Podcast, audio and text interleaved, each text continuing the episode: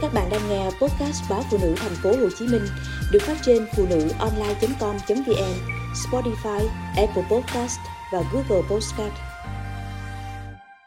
Vực chồng sau thất bại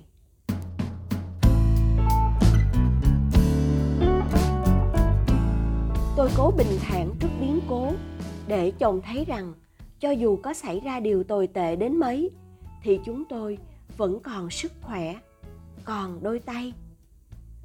Tôi ở nhà nội trợ, bởi lúc ấy chồng tôi có công việc ổn định, lương khá. Chúng tôi giỏi dành dùm, đầu tư đất đai kiếm lời. Họa vô đơn chí, sở hữu hai lô đất thì cả hai nằm trong khu vực giải tỏa. Cùng lúc, công ty chồng làm ăn thua lỗ, chúng tôi trắng tay trong chớp mắt. Tôi không lường được mình 40 tuổi đời phải bắt đầu làm lại từ con số không. Cái khó nhất của tôi lúc này là vực chồng đứng dậy. Bao năm phấn đấu, dành dùm nay mất trắng. Tôi cứ để anh thông dong, buồn nghiền ngẫm lý do vì sao thất bại.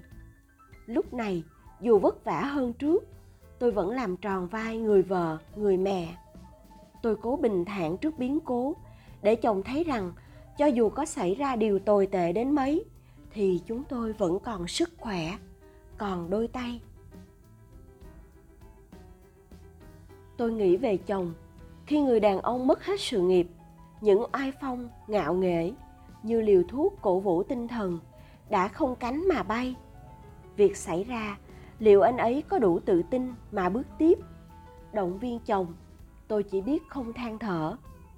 Anh không nỡ để tôi vất vả chạy bữa thêm nữa sau bao đêm suy nghĩ.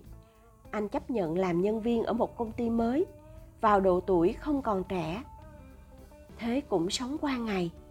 Sài gòn vốn ưu ái cho những ai chịu khó, cần cù. Chồng tôi rút ra bài học cho những tính toán sai lầm. Khi chủ quan làm ra tiền, không cần vợ đi làm.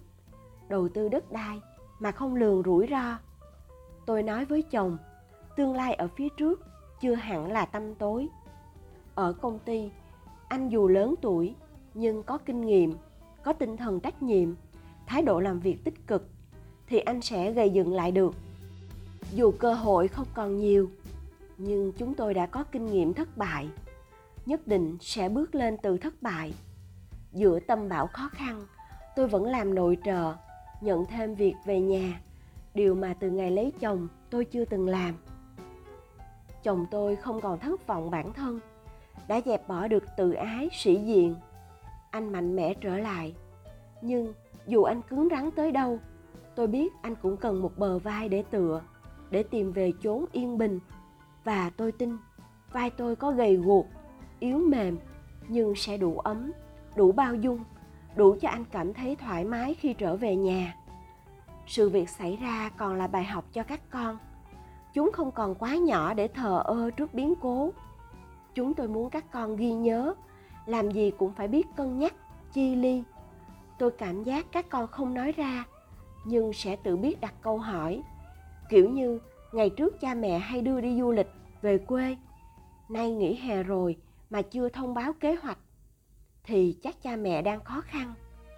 Bữa cơm gia đình không còn hoành tráng như trước, nhưng các con không đòi hỏi, không mè nheo đó càng là động lực để vợ chồng tôi phấn đấu. Sau cùng, điều quan trọng nhất là cả gia đình tôi vẫn luôn cảm thấy bình an mỗi khi cùng ngồi lại bên nhau. Mặt ngoài kia, sóng gió lặng yên hay mây đen vần vũ.